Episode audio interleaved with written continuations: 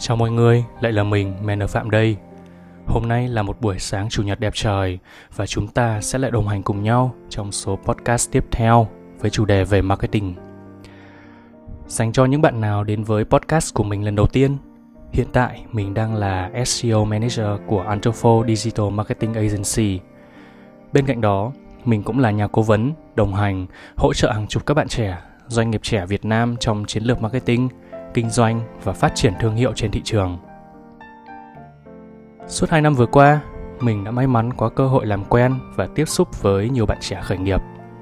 Thì trong quá trình đồng hành và tư vấn marketing cho các bạn ý, mình đã nhận ra được rất nhiều những khó khăn mà một người chủ doanh nghiệp gặp phải khi họ tự làm marketing.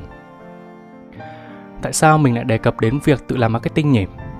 Vì khi khởi nghiệp, chúng ta không có nhiều tiền để đi thuê tất cả mọi chi phí đều cần tiết kiệm ở mức tối đa.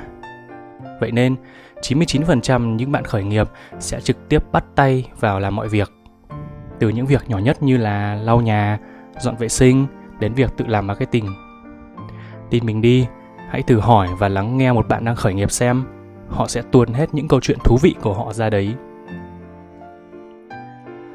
Thì trong podcast ngày hôm nay, mình sẽ cung cấp tới các bạn bốn khó khăn điển hình khi chúng ta tự làm marketing. Và đây là bốn cái điều trở ngại mà mình thấy rất nhiều bạn hay gặp phải trong những năm gần đây. Và không chỉ những bạn đang khởi nghiệp nhé. Ngoài ra, những bạn đang làm trong lĩnh vực marketing hay chuẩn bị có ý định khởi nghiệp, các bạn hãy nghe podcast này ngay đi. Nó thực sự sẽ giúp ích cho bạn rất nhiều đấy. Ok, trở ngại đầu tiên với những bạn tự làm marketing. Chắc chắn rồi, đó chính là thiếu kinh nghiệm. Đa số những bạn khởi nghiệp hiện nay chỉ chú tâm vào khâu sản xuất hay sản phẩm, nghĩa là các bạn ý nhập rồi bán và lại nhập hàng rồi lại bán hàng. Tuy nhiên, điều quan trọng ở đây là làm thế nào để bán được hàng, chiến lược marketing ra sao cho khách hàng họ biết đến sản phẩm của mình, thông điệp thế nào để khách hàng hành động và chi tiền, vân vân. Thì các bạn chưa có nhiều kinh nghiệm ở những cái mảng này. Điều này đồng nghĩa với việc bạn sẽ mãi mãi chỉ bán được cho người quen dẫn đến việc uh, sẽ tồn kho và lỗ vốn. Đó. Thì để có được kinh nghiệm thì sẽ có hai cách. Cách số 1 là bạn hãy lao vào làm thực chiến, thử và sai liên tục để có thể có cái uh, kế hoạch triển khai từ trước. Quá trình này thường được gọi là trưởng thành sau va vấp. Khi các bạn sai một lần ấy thì những lần sau sẽ rút ra rất là nhiều kinh nghiệm đó. Và cách số 2 là hãy quan sát và học hỏi những kinh nghiệm của các của uh, những người đi trước. Sau đó thì sẽ tinh chỉnh vào các chiến dịch marketing mà bạn triển khai. Đấy thì như bản thân mình thì sẽ kết hợp cả linh hoạt cả hai cái cách này. Trong đấy thôi chứ mình đã từng fail rất nhiều những chiến dịch marketing đấy. Và đến bây giờ nhá khi nhìn lại thì nghĩ là tại sao lúc đấy mình lại ngu thế nhỉ đấy tại sao mình lại non thế? Nhưng không sao, sau này thì chắc chắn mình sẽ không mắc phải những sai lầm đấy nữa. Sang điều khó khăn số 2 nhé.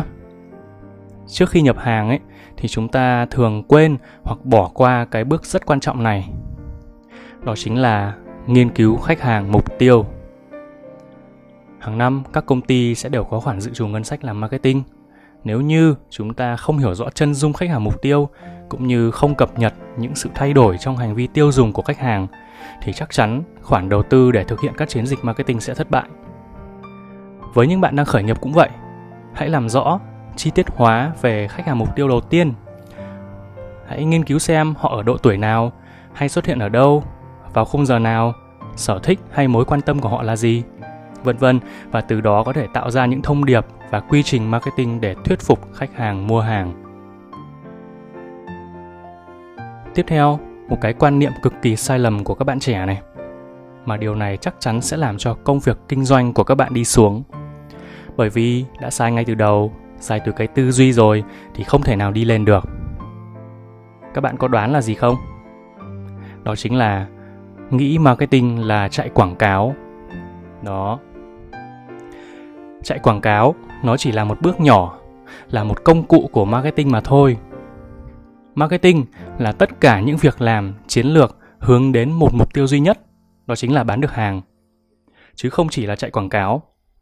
hiện nay thì mình thấy nhiều bạn đang mắc phải cái tư duy sai lệch này và không may các bạn ấy đã trở thành con mồi của một số những uh, marketer không có tâm làm gì có cái gì gọi là chạy quảng cáo cam kết ra đơn? Rồi cam kết ra doanh số. Hay là những banner poster ở trên mạng tràn lan ra là với nội dung là um, bí quyết chạy quảng cáo cam kết nghìn đơn mà không phải làm gì cả.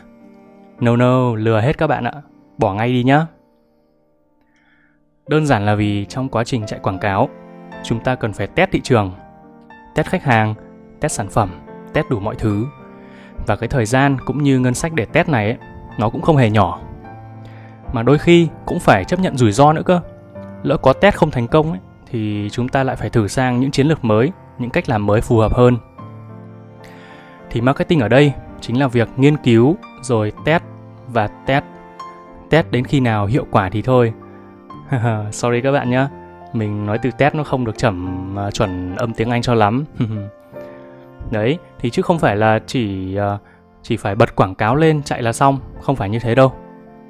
Vậy nên cái quan niệm marketing là chạy quảng cáo ấy, nó là cực kỳ sai lầm. Và cuối cùng, một cái trở ngại mà nó liên quan mật thiết đến cái việc chạy quảng cáo. Như đa số chúng ta biết ấy, thì khi khách hàng lướt new feed và thấy quảng cáo, và chúng ta chỉ có chính xác là khoảng 2 giây chúng ta chỉ có 2 giây để gây ấn tượng với khách hàng thôi. Và ấn tượng bằng cách nào nhỉ? Tiêu đề hấp dẫn hay là hình ảnh thu hút? Hay đơn giản là nội dung đánh trúng vào mối quan tâm của khách hàng? Thì tất cả những điều này được gọi là thông điệp tới khách hàng. Tuy nhiên, mình để ý nhiều bạn trẻ hiện nay tạo ra những thông điệp thực sự phải gọi là rất là nhàm chán. Ừ đến nỗi mà khi mình xem new feed xuất hiện đúng sản phẩm mà mình đang quan tâm đấy, mình định mua đấy nhưng bởi vì cái thông điệp nó chán quá nội dung nó chán quá nên là mình đã lướt qua lướt qua luôn đấy thì cái tiêu đề không hấp dẫn kiểu chúng tôi đang bán sản phẩm A, bạn hãy mua sản phẩm A của chúng tôi đi. Không, tại sao tôi phải mua hàng của bạn? Hãy nêu cho tôi ít nhất 3 lý do tôi cần mua sản phẩm của bạn, rồi tôi sẽ cân nhắc. Hay những bài đăng quần áo mà hình ảnh chỉ chụp bằng điện thoại, tối và mờ vỡ nét, không hề có sự chăm chút, thì sẽ không ai thèm mua cả. Vì vậy, khi làm marketing, ở bất kỳ chiến dịch nào hãy tạo ra những thông điệp hấp dẫn tới khách hàng cung cấp cho họ những lý do họ cần đến sản phẩm của bạn những thông điệp chạm đến cảm xúc của khách hàng để họ mua sản phẩm của bạn đôi khi vì câu chuyện của bạn hay thôi vì họ thích bạn chứ không phải là vì họ cần sản phẩm của bạn cuối cùng mình muốn gửi tới tất cả các bạn đang kinh doanh và tự làm marketing một thông điệp rằng sẽ không có khó khăn nào là quá lớn để vượt qua cả. Những cái trở ngại này nó xuất hiện để cho chúng ta tìm cách, tìm ra những giải pháp sáng tạo hơn. Chúng ta chỉ có thể trở nên tốt hơn và làm marketing hiệu quả hơn nếu như chúng ta thẳng thắn đối mặt với những khó khăn đấy. Thì marketing là một công việc không thể thiếu khi kinh doanh và nó chưa bao giờ hết hot khi mạng xã hội và các ý tưởng sáng tạo nó không còn giới hạn về không gian và thời gian nữa bạn hãy thử đánh giá lại xem bốn khó khăn mà mình đề cập trong podcast hôm nay có đang ngăn cản bạn tiến đến thành công không nhé. Xin cảm ơn các bạn rất nhiều và hẹn gặp lại các bạn trong những số podcast tiếp theo.